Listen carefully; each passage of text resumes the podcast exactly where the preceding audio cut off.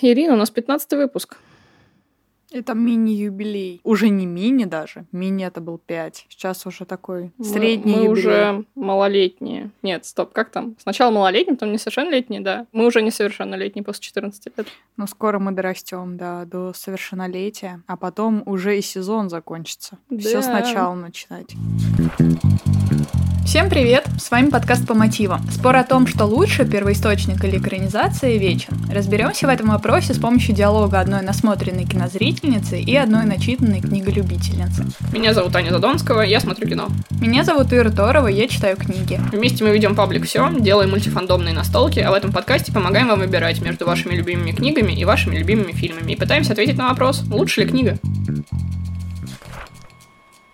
Сегодня мы разберем фильм российского режиссера и писателя Михаила Сигала «Слоны могут играть в футбол» 2017 года и одноименную книгу, которую он написал по фильму. У нас сегодня какой-то уникальный вообще выпуск. Мы не только разбираем фильмы, книгу от одного и того же человека, но еще и в какой-то мере книгу, которая была написана по фильму, а не наоборот. Да, получается, он, наверное, мог провести какую-то работу над ошибками в своей книге. Это та мысль, которую я лелею, потому что я все время провожу параллели с космической Одиссеей. То, что получилось у Кубрика, на мой взгляд, довольно невнятное. Мне было очень приятно прочитать в книге, как все это Кларк довел до логического завершения и очень красиво закруглил. Фильм на тот момент уже вышел, книжка вышла чуть-чуть попозже, но писались они параллельно. И получается, что он тоже мог переосмыслить какие-то моменты и их улучшить. Так что это будет интересно. О чем вообще история? Потому что, на самом деле, я до того момента, когда ты сказала мне про книгу, я сама даже слыхом не слыхивала про этот фильм. Кстати, странно, потому Да, я что я, знаю, помню, что он нашумел, когда выходил, на фестивалях, по крайней мере. Да, он почти выиграл кинотавр, но его там немножечко обошли. Завязка. Дмитрий бизнесмен, средних лет, энергичный, но очень потерянный по жизни мужчина. Его жизнь будет меняться в ходе трех встреч с молодыми девушками на протяжении всего фильма. Что еще сказать без спойлеров здесь, я не знаю. Но сами авторы описывают э, это так. Это сюжет Лолиты, который разворачивается по непредсказуемому сценарию. И они этим байтят зрителя просто ужасно. Как? Потому что они вечно тебя наталкивают, что это что-то лолитное, но на самом деле вообще нет. Я до последнего думала про Лолиту, потому что, ну, очевидно, Мгм. это первое, что ты находишь, когда что-нибудь гуглишь про фильм и про книгу, что это перефраз такой Лолиты. И мне кажется до сих пор, что это какое-то вранье, если честно. Ну а почему? Ну, потому что это слишком громкий пиар-ход. Да, Потому что это очень по лезвию ножа тема ходит, и сюжет очень-очень неоднозначный. Но там нет ничего от Лолиты. в фильме я бы сказала, что есть. Там есть эта грань, как раз, по которой вечно ходят, и ты не можешь разобраться до середины фильма, что вообще хочет этот главный герой от жизни и от девушек. У Набокова в Лолите абсолютно очевидно, чего хочет главный герой. В этом-то и прикол, что несмотря на то, что у тебя оба героя это мужчины средних лет, которые так или иначе связывают свою жизнь с какими-то девушками намного младше их, и все это подается через внутренний монолог персонажа, что у Набокова, что здесь у Сигала. Но, тем не менее, вот от Лолиты я не уловила ничего в книге. Поэтому я и думала, что это байт, но Сигал говорит, что нет, что действительно он вдохновлялся именно Лолитой. Может быть, он потом специально в книге немножко сгладил какие-то углы.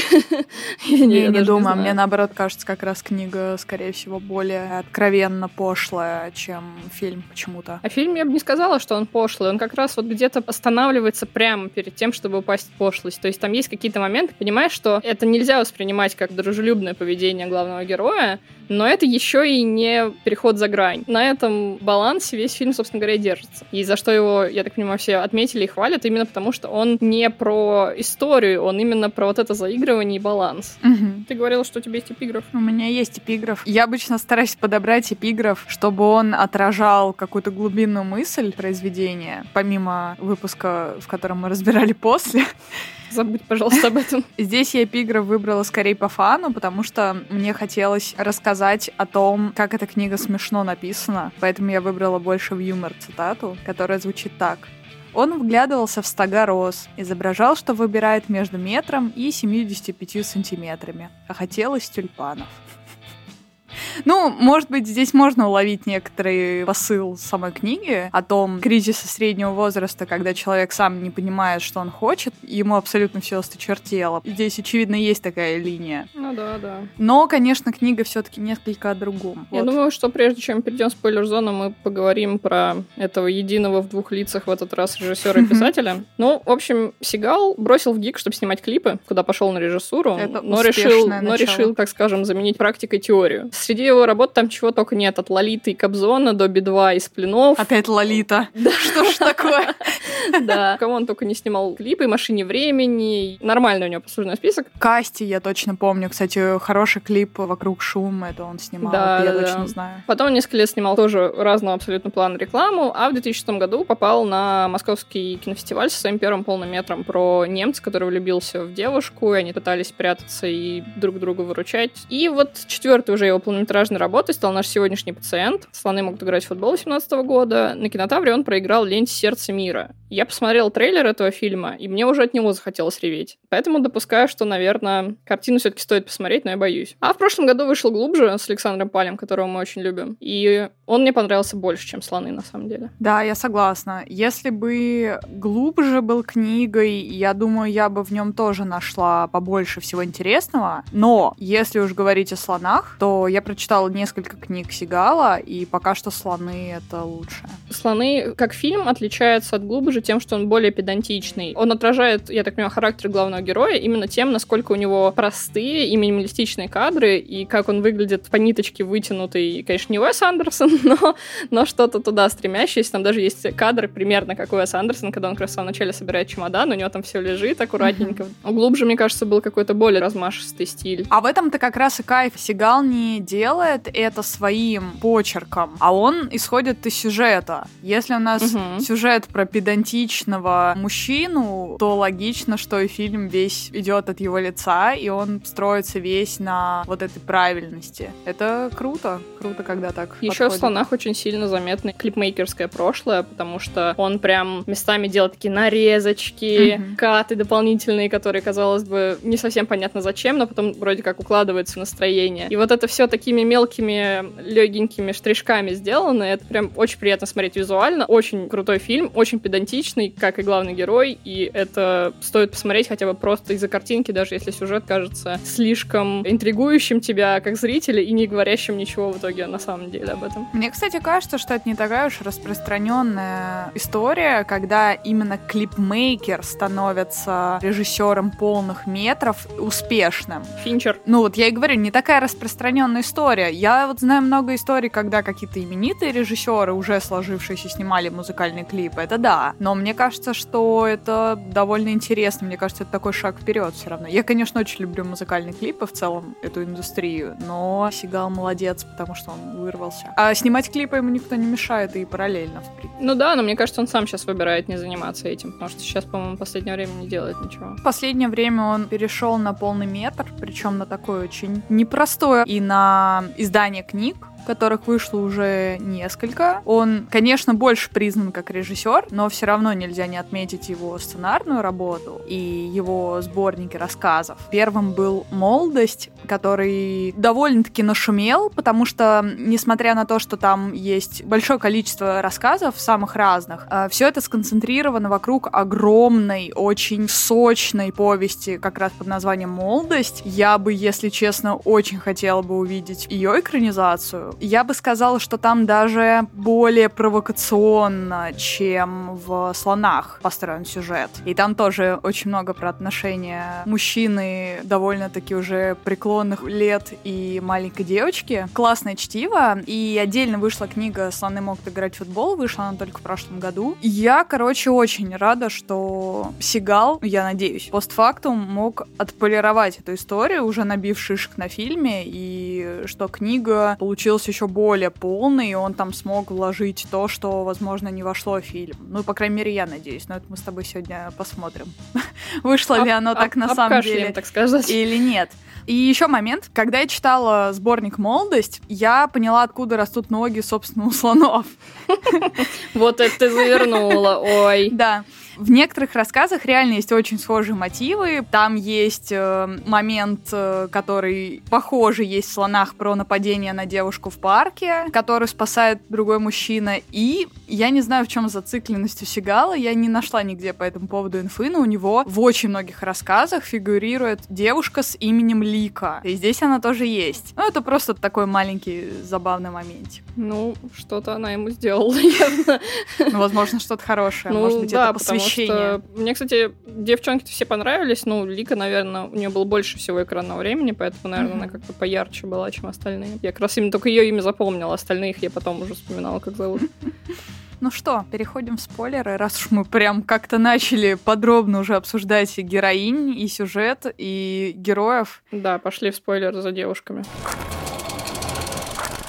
Короче, в целом про атмосферу расскажу сначала и про свои впечатления от вот этого мира, который Сигал создает в книжке. У меня все время такое чувство, что я что-то не понимаю. Причем это относится не только к слонам, а и к другим рассказам Сигала, которые я читала. Мало того, что он, блин, пишет, как будто артхаус снимает он еще вкладывает какие-то мотивы. Я чувствую, что тут что-то заложено, но я не могу понять. Хотя всякие бытовые повседневные зарисовки, они у него максимально приземленные, очень простые, грешковец стайл. Я могу понять юмор, иронию, которую он туда вкладывает. Но постоянно такое происходит, как будто Сигал тебе вопрос задает, и он не то, что тебе ответ никакой не говорит, а он вообще с тобой не разговаривает никак. Он просто тебе накидывает для осмысления каких-то тем, и ты потом сидишь загруженный и не можешь понять, к чему оно все было. Вроде очень интересно поразмышлять. Он огромное количество тем поднимает даже в слонах, хотя, казалось бы, небольшая повесть. Но вот есть такая тема, что как будто отсутствует диалог у меня с этим писателем. Вроде интересно, очень круто, очень динамично все написано и смешно, но вот что-то такое в нем слишком сложное, что ли, для меня. Или наоборот, это у меня из ПГС разыгрался. Я вот не могу этого до конца осознать. Что-то не так так, как будто. В фильме абсолютно такое же впечатление создается, потому что это отдельные прям абсолютно три акта истории с девушками, между которыми периодически возникают какие-то микроскетчи будто бы. Угу. То он вот коллег на работе распинал за три минуты опоздания, то в кофейне ему не кипяток дали, а просто теплой воды. И ты за этим, да, всем следишь, такой вроде, и ты его вроде бы понимаешь, но в целом к чему все это... А унитаз он выбирал? Да, конечно, конечно. Да, это все вроде бы смешно, это просто как будто небольшая ирония ироничная, такая сатиристическая зарисовка, которую он сделал. И она просто нам говорит о том, кто этот герой да. в каком-то описательном таком ключе на самом деле. Но не то, чтобы в итоге что-то рассказывает. А в фильме вообще внутренний диалог героя не показан, да? Ничего. Нет, То есть тебе только все показывают. Да. Ничего не рассказывают. Но это интересно. Мне очень понравились вот эти все бытовые зарисовки. Они супер смешные, очень жизненные, ты их все классно понимаешь. Не то слово. Но мне показалось, что это как будто способ вызвать симпатию к главному герою. Так как большую часть сюжета ты некоторые вещи не очень хорошие подозреваешь об этом герое, то здесь как будто через внутренний монолог тебе Сигал немножко смягчает его фигуру, чтобы ты к нему проникся симпатией. Он его не то что очеловечивает, он просто делает более тонким, более смешным человеком. Мне кажется, он делает его просто более жизненным, чтобы мы почувствовали, что он среди нас. В отрыве от этих бытовых историй это был бы какой какой-то настолько для меня персонаж в вакууме, с которым не то что ассоциировать, а вообще, в принципе, да. тяжело в жизни такого человека найти. И плюс он очень закрытый сам по угу. себе. Он действительно человек очень в себе. И я даже не знаю, если честно, какая из зарисовок мне больше всего понравилась. Но мне, наверное, больше всего запомнилось, как он, достаточно богатый человек, жалеет денег на букеты каждый раз, когда он сталкивается с цветами. Угу. Он каждый раз либо вообще ничего не покупает, либо покупает подешевле, потому что ему не дает скидку, либо еще что-то такое. Ну и понятно, да, все темы с выбиранием унитазов, отчитыванием подрядчика на работе, который опоздал на совещание. Мне еще очень понравился момент, как он думает о том, что взял у друзей зеркалку профессиональную, чтобы попробовать пофотографировать, и в итоге весь этот последний год, который она у него валялась, он все фоткал на iPhone, как оно в жизни бывает. И вот такие моменты, они как раз одни из самых сильных, кстати, в книге, несмотря на то, что в целом сюжет довольно интересно закручивается, но вот именно именно такие моменты, они очень мастерски написаны. И, кстати, у меня не было такого чувства, что это какие-то разные акты. То есть, наоборот, в книге это очень плавное повествование, оно нигде не прерывается по времени и очень-очень-очень четко. Наверное, где-то первая половина книги — это несколько дней из жизни. И там все это происходит вот в этом сумбуре. Когда герой возвращается из своей командировки, то он как раз погружается вот в эту бытовуху, а потом уже находит следующую девочку. В фильме то же самое, просто это смысловое из-за того, что ты четко фокусируешься на цифре 3. Это для тебя выглядит как три акта разных. Поэтому то, что это плавность и определенный лимит времени, который заложен, это не отменяет. Хорошо. Ну, там на самом деле, с одной стороны, да, ты вроде бы думаешь о житейской части всех этих историй, которые с ним случились, но на самом деле они тоже часто показывают его либо занудой, да. либо, как раз как ты говоришь, жмотом, либо, когда он, например, начинает только выбирать унитазы, он с родителями говорит, он поверх них открыл сайт с унитазами, и они такие, а ты там вообще, ты с нами? И я прям себя почувствовала, потому что я очень часто, когда с кем-то из родственников разговариваю, так делаю, я прям такая, типа, блин, как нехорошо. Меня раскусили. Некрасиво получилось, да. Это интересный момент с той точки зрения, что ты сопереживаешь не потому, что это что-то хорошее, а потому что это просто жизненно. Мне вот это понравилось. Ну, я и говорю, это очень мастерски подмечено Сигалом. Какие-то моменты, на которые ты даже и внимания не обращал. Мне очень понравился момент, как описал Сигал вот это совещание, на которое опоздал человек и был за это уничтожен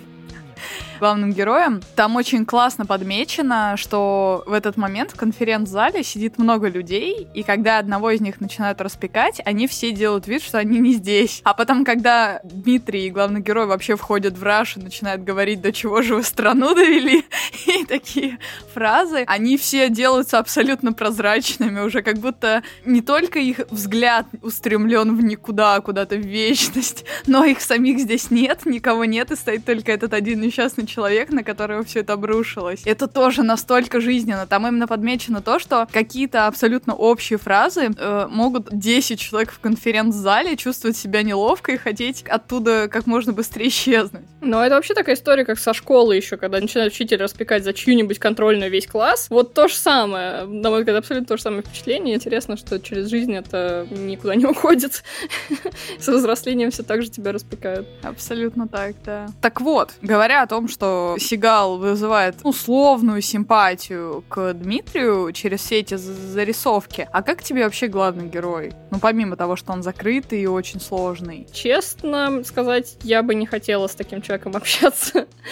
Потому что, во-первых, да, он слишком для меня педантичный и закрытый, и, кроме того, он криповый. В итоге то, чем в финале тебе, наконец, раскрывают его истинные мотивы, как это все оправдывают, оно не меняет того, что, скажем так, не пошлость его порывов не меняет того, что он делал очень криповые вещи.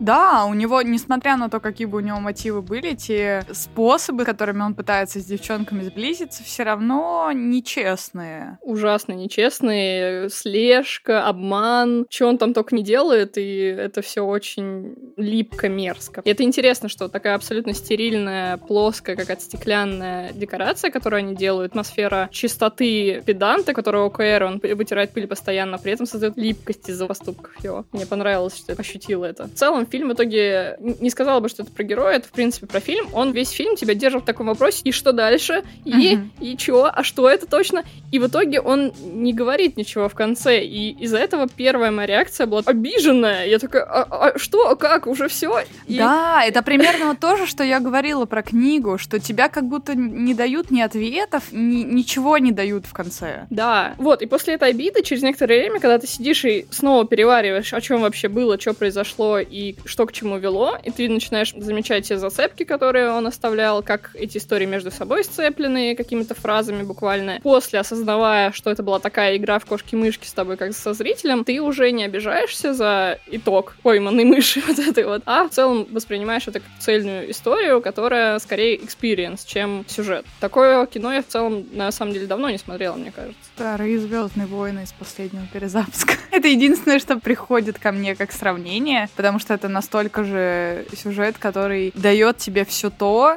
чего ты не ожидал. Тут, к сожалению, у Сигала немножко по-другому, потому что он именно вот на этой грани вечно ты идешь с ним, а там тебя просто молотком по голове фигачат, и это круто, и это ты все-таки чувствуешь какую-то законченность в этом решении. А здесь все гораздо более тонко и нежно, и из-за этого вечное ощущение недосказанности, незаконченности. Кстати говоря, тоже интересно. Мне кажется, такая педантичность героя дана именно потому, что чувство завершенности, которое тебе обычно приносит такая атмосфера, ее здесь не дают тебе. И вот этого завершения галочки итоговой у тебя нету, и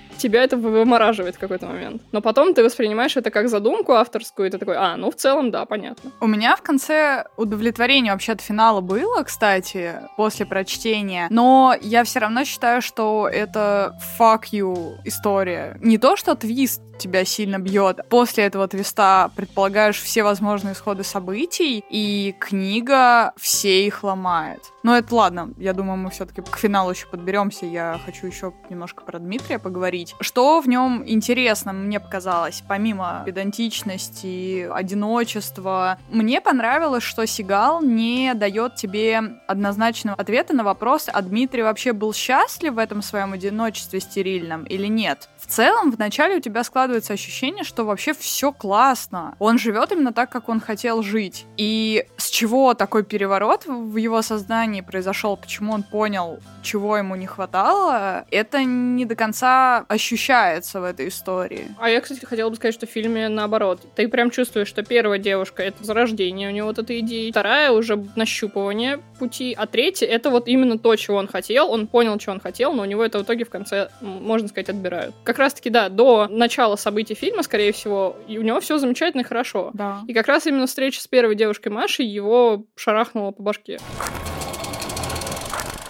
Есть еще линия, связанная с главным героем, который, насколько я знаю, нету в фильме. Ну вот ты сейчас как раз мне скажешь, есть или нет, потому что интересно. В книге заложены небольшие зачатки зарождающейся шизофрении главного героя или еще какого-то расстройства. Там не совсем понятно. Там скорее такая, знаешь, смесь бойцовского клуба и мистера робота все в одном. Это очень-очень маленькие моменты, которые, в принципе, не так важны, но это забавно. Во-первых, он страдает от бессонницы постоянно, ну, вообще почти не спит. И поэтому у него начинает немножко ехать крыша к моменту, когда его пырнут заточкой, он уже плохо соображал. Он несколько раз за этот сюжет видит себя как будто со стороны. Как раз почему мне и напомнила мистера робота, потому что там очень есть классные моменты, где Элliot видит мистера угу. робота в других местах и со стороны наблюдает, как тот разговаривает и делает что-то. И здесь есть примерно такие же моменты. Его две личности, они как будто в один и тот же момент могут совершать разные действия. Он со стороны смотрит, как его тело делает вещи, которые он не ощущает. И мне вот интересно, что в это было заложено. Это, возможно, действительно какая-то болезнь. Либо это просто жизнь так мимо главного героя проходит, что он поздно осознает, что он просто как будто сторонний наблюдатель то здесь я опять, конечно, хочу по СПГС немножко. Не знаю, насколько это просто оправдано. Mm.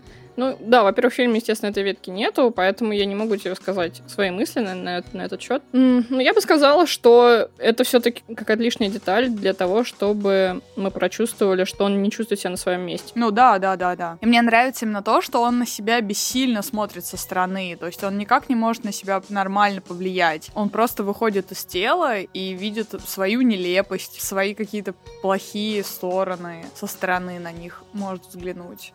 Ну, может, это просто такое авторское размышление на тему того, что мы постоянно думаем о том, что мы могли бы что-нибудь сказать по-другому. Да, или споря, В споре ответить по-другому. Да. Но мне понравилось, что Сигал это вел. Это просто дополнительный прикол в этом персонаже. Он и так-то довольно сложный и интересный. Угу. А тут еще и очевидно добавили некоторую шизофреничность.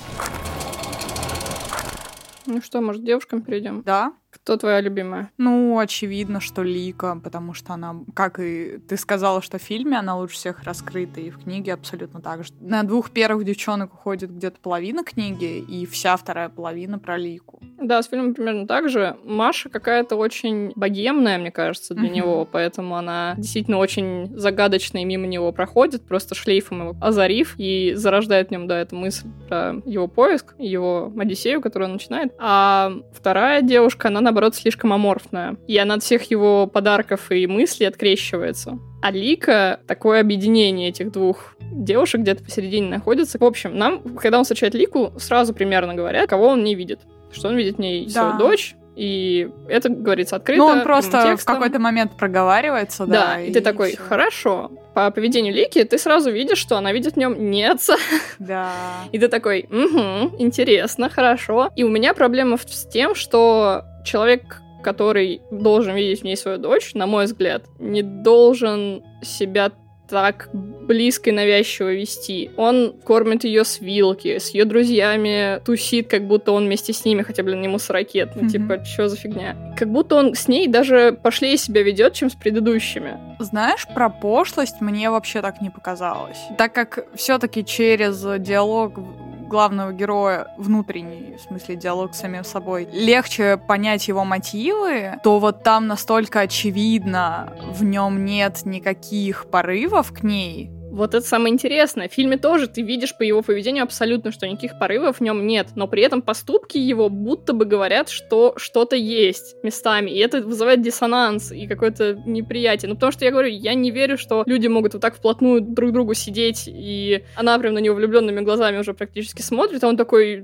вообще как будто ни сном, ни духом. Ну, вот это как-то диссонанс да, вызывает. Э, диссонанс вызывает именно то, что он настолько долго не понимает ее uh-huh. мотивов, почему она вообще себя ним связывает и почему они так много времени проводят. Вот это, конечно, раздражает, насколько он наивный и не понимает, что она в него уже давно влюбилась. Но это тоже с точки зрения психологического разбора героев интересно. Мне показалось, что в книге под конец, когда она уже понимает, что... Ну, она, конечно, не знает, что он видит в ней дочь, но она видит, что он явно в ней не девушку видит для себя, и она как будто начинает от него психологически отстраняться. И там есть интересный момент, не знаю, есть ли он в фильме, где они проходят мимо загона с лошадьми, и, ну, он хочет потянуться, погладить лошадь или как-то с ней повзаимодействовать. Она ему говорит, что ты лезешь к лошади, тебе нечего ей дать, не дразни. И это в лоб, конечно, намек, но мне просто понравился этот момент, потому что она уже в конце несколько разочаровывается, потому что понимает, что ей ничего с ним не светит.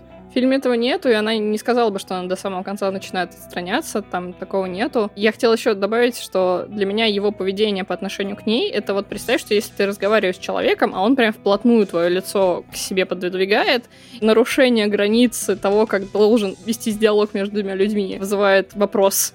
Ну, в свете именно такого его поведения тут и нет никаких вопросов, почему она в него влюбилась, да, и почему да, она конечно. думала, что ее чувства взаимны. Ну, действительно, отцы, даже самые любящие, все равно так себя не ведут. Но когда читаешь книгу, как раз вот его поступки трактуются очень очевидно, потому что он такие вещи делает. Он, например, э, едет драться с парнем, который ее обижает, какой-то термос ей там с чаем собирает, дарит ей платье, потому что она его хотела. То есть он себя ведет на самом деле как идеальный отец в вакууме, но люди так себя в жизни не ведут, поэтому у тебя это и вызывает такой диссонанс, потому что он слишком зациклен. Ну и он еще будто чуть-чуть перебарщивает со всем этим. И как будто вот да, он все это делает, если бы это было разрежено во времени, ну в целом окей. Но когда это происходит сколько, неделя-две, сколько он там с ну, да, сил, очень там плюс-минус, короткий да, период, и это прям настолько концентрировано забавно, что меня прям действительно как-то передернуло от этого. И как раз вот э, про клиповый монтаж, то, что я говорила, там прогулки с ее друзьями как раз выполнены, знаешь, какая-то пленка такая добавлена странная, такой эффект, как будто они сами там себя снимают. Угу. И это тоже все очень странно выглядит, потому что там реально молодые ребята, и он. И ты так смотришь на это. А ребятам вообще нормально? Я... Если бы это действительно был бы чей-то отец, я бы еще меньше удивилась, а это просто рандомный мужик. Да, да. Да, тут много вопросов по поводу двух других девчонок. Меня несколько смущало, что первой девочке 17, и она к нему несколько странные тоже эмоции испытывает. Я бы сказала, что она к нему подкатывает угу, довольно-таки да, напрямую. Да. Абсолютно непонятно, для чего ей это надо, но, возможно, ей просто интересно и прикольно. Тот момент, где она забегает к нему в отель, я уже думала, что все. Я на этом моменте чуть не умерла. Думаю, блин, нет, не лезь, оно тебя сожрет. Кстати, именно отца первой девочки играет сам Сигал Сигал. Mm-hmm, хорошо. А второй играет Быков? Угу. Интересно. Надо посмотреть фильм, кстати. Я хочу теперь посмотреть другой еще фильм, который сборник раз рассказов, потому что он тоже на кинопоиске бесплатно, поэтому надо глянуть. Звучит, как будто мне заплатил кинопоиск за рекламу. Если бы, если бы мечтай. Да, когда-нибудь. Вторая девочка, ей по сюжету только исполнилось 13. Ну, понимаешь, если у меня в сердце упало в желудок, когда первая вбежала к нему в номер, и он весь мялся и не знал, куда себя деть, то когда он на вторую обратил внимание, это вообще просто страшно читать, потому что ты же тогда все равно еще не знаешь его мотивов, потому что он не так полно открывается. А я вообще не помню, сколько ей по фильму лет, но она тоже примерно на Я думаю, что в фильме лет. они не стали рисковать и брать совсем ребенка. У меня есть ощущение, что они даже говорили, что ей уже ближе к 20. Вполне точно, точно, Лики точно 20. Об этом я и говорила, когда сказала, что книга, блин, совсем по острию ходит. Потому что когда это уже 12-летняя девчонка, и герой пользуется отсутствием ее родителей в городе, чтобы к ней ездить, то это уже просто страшно. Тут в целом, да, вся история как раз со второй девчонкой, наиболее его криповое поведение. То есть, да, реально, он приезжает, узнает, что родителей не будет дома, начинает захаживать туда кроссовки, даже следит за ней. Вот вся история с тем, что он отбил ее от маньяков, не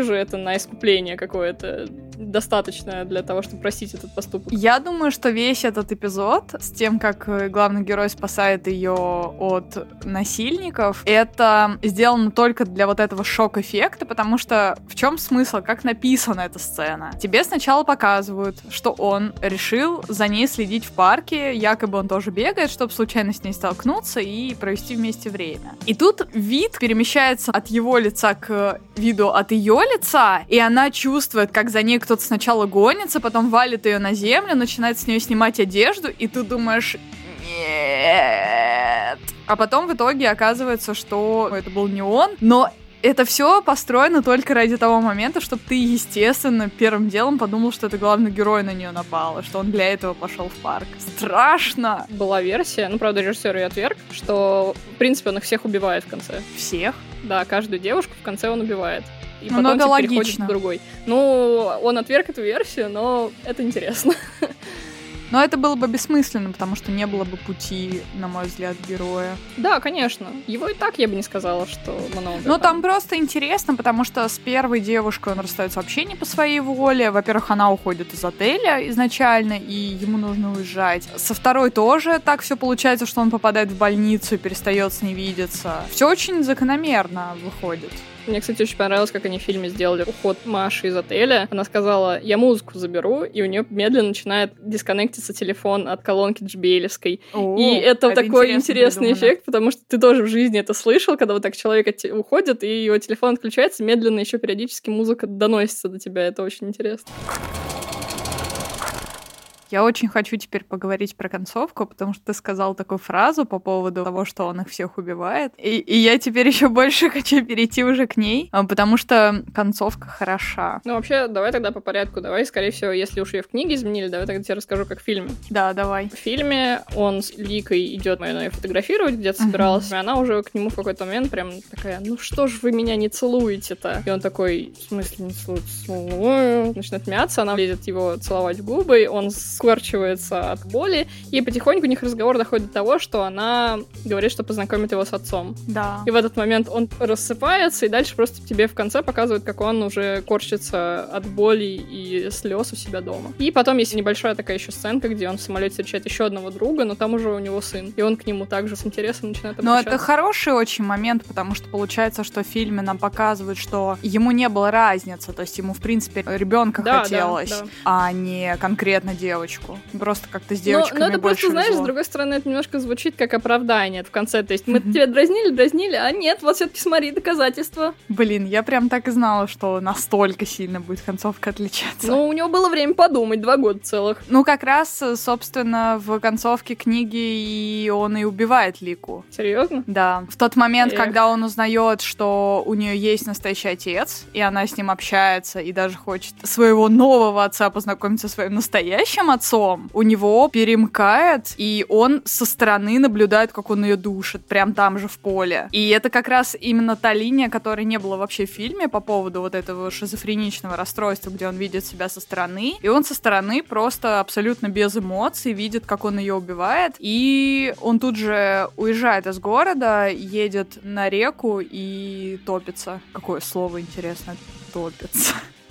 Ну, в общем, суть в том, что он захлебнулся в конце. Он специально заплыл настолько глубоко, чтобы уже не смочь выплыть. Ну, я даже не знаю, Мне понравилась концовка. Она очень закономерная. Он, когда столкнулся с таким препятствием, он не смог ничего сделать.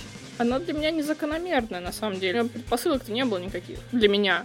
Не, в книге как раз есть, но там это линия, которая с самого начала ведется, поэтому ты, когда ее читаешь, ты понимаешь, что ты бы хотел, наверное, чтобы все закончилось не так, но это логично. И это, кстати, очень соотносится с другим рассказом Сигала, очень смешным, где два человека знакомятся друг с другом на сайте знакомств, и каждый хочет убить второго. И там тоже такая развязка очень интересная, где один другого заводит в лес, а оказывается, что его, наоборот, другой все это время вел в лес, чтобы убить.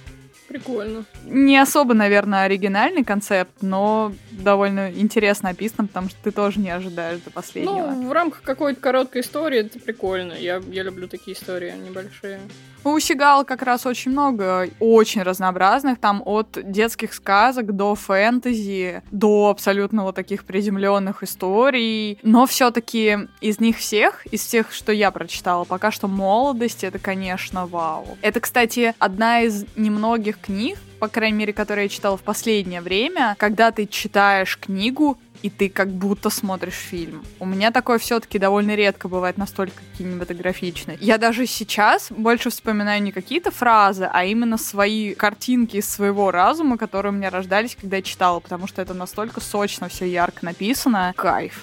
Я в эпизоде про ее глазах тогда говорила, что там у меня наоборот было ощущение, что слышишь, да, вот эти вот сказала она, такие вот моменты. Да, это очень прикольный эффект.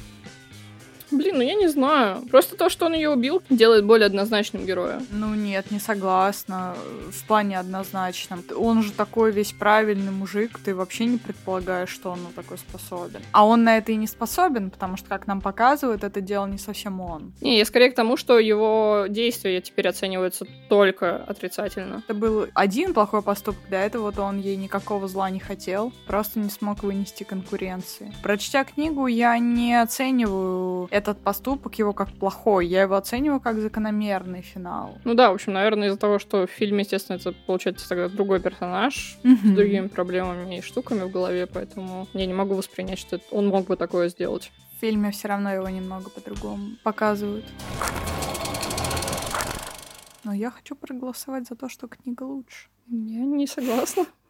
Я считаю, что тут постфактум работа была проведена, и как раз вот эта линия, которая стала определяющей в книге, она была добавлена именно для того, чтобы сделать само повествование более интересным. То есть, как ты сказала, да, что ты воспринимаешь фильм не как историю, а как что-то такое более эфемерное, как общее настроение, общий настрой ты с этого ловишь. При этом сюжет как будто теряется за этим всем. А вот книги, мне кажется, как раз добавили эту линию линию и вообще больше подробностей, именно чтобы это воспринималось как цельное литературное произведение лучше. Поэтому у меня были очень положительные впечатления от книги. Так от фильма это тоже хорошее впечатление. Как раз то, что он у меня вызвал в итоге столько разных эмоций от обиды в начале тому, что я вообще поняла, что вообще к чему и зачем нужно было в конце. Это, наоборот, для меня показатель, что кино было очень хорошо сделано, продумано, и действительно они знали, что они делали. Когда кино вызывает любые эмоции, даже обиду, вот эту как раз первые секунды после титров, это круто.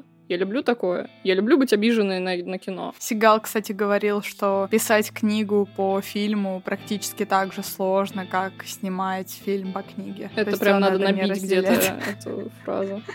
Нам это нужно взять как лозунг. Все еще крутой случай, потому что мы можем в прямом эфире буквально посмотреть, как создается книга по фильму, в чем угу. конкретно здесь закладывается различие, и что делает книгу лучше, а что делает фильм лучше больше. Воспринимаю такие истории как челлендж, когда создатели думают, а что мы можем добавить так, чтобы эта история сыграла и в книжном формате. А когда просто под копирку сценарий переписали, написали. Это не так интересно. О, я знаю еще одну историю. «Форма воды» Гильермо Дель Торо. Да. Он же написал книгу и издал ее. И она, кстати, очень интересная. Даже несмотря на то, что она повторяет фильм в некоторых местах даже дословно, но там намного больше описаний и также внутренних монологов героев, которые, я думаю, были просто прописаны в сценарии, естественно, чтобы актеры лучше понимали, что Дель Торо туда заложил. И это хороший пример книги по фильму. Ну и что? Хочешь сказать, не, что просто... ничья? Я не знаю.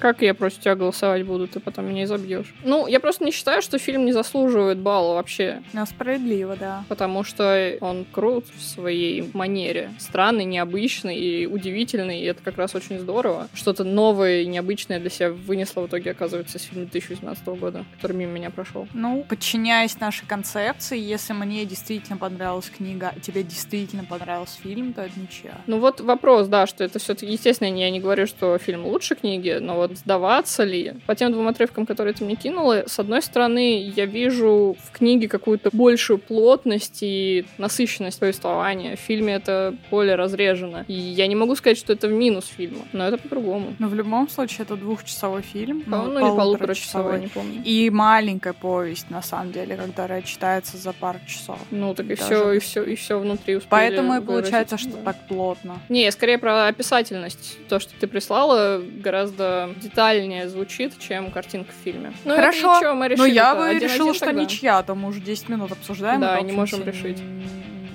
туда, ни сюда. По-моему, это справедливо. Если ты отстаиваешь фильм, ну, значит, он достоин того, чтобы ему дать балл. Я просто максимально стараюсь зубами вырвать островок еще безопасности, потому что я знаю, что в какой-то момент книги, к сожалению, перевесит. И я стараюсь отсрочить этот момент о книгах, которые перевешивают фильмы, мы в следующий раз решили совсем по классике пойти и сравнить книгу «Пролетая над Кукушкиным гнездом» Кена Кизи и экранизацию, которая у нас больше известна под названием «Пролетая над гнездом кукушки» все таки 75 -го да. года. Да. Почему мы вообще решили это взять? Ну, во-первых, потому что это классика, и это очень хорошее произведение. И потому что в тот момент, когда наш подкаст будет выходить, этот фильм будет запускать заново в кинотеатрах, так что можно будет заодно освежить свою память и посмотреть его на большом экране. На момент записи этого подкаста нас Castbox включил в выбор редакции, и мы получили некоторый буст подписок да. и прослушиваний, какой-то очень невероятный. Надеемся, что это продолжится. Это плотное сотрудничество. Поэтому слушайте нас на Castbox е, на Apple Podcasts, на Яндекс Музыке, ВКонтакте и на любом другом удобном вам сервисе. Ссылочку вы можете найти в нашем телеграм-канале, на который тоже, пожалуйста, обязательно подпишитесь. Оставляйте там любую обратную связь. Делитесь этим выпуском с друзьями, если он вам понравился. Если не понравился, тоже делитесь и насолите им этим самым. И посмотрите фильм «Слоны могут играть в футбол». И повесть тоже можете прочитать. Я думаю, что это хорошее чтиво на денечек. А на этом мы с вами прощаемся. Пока. Всем пока.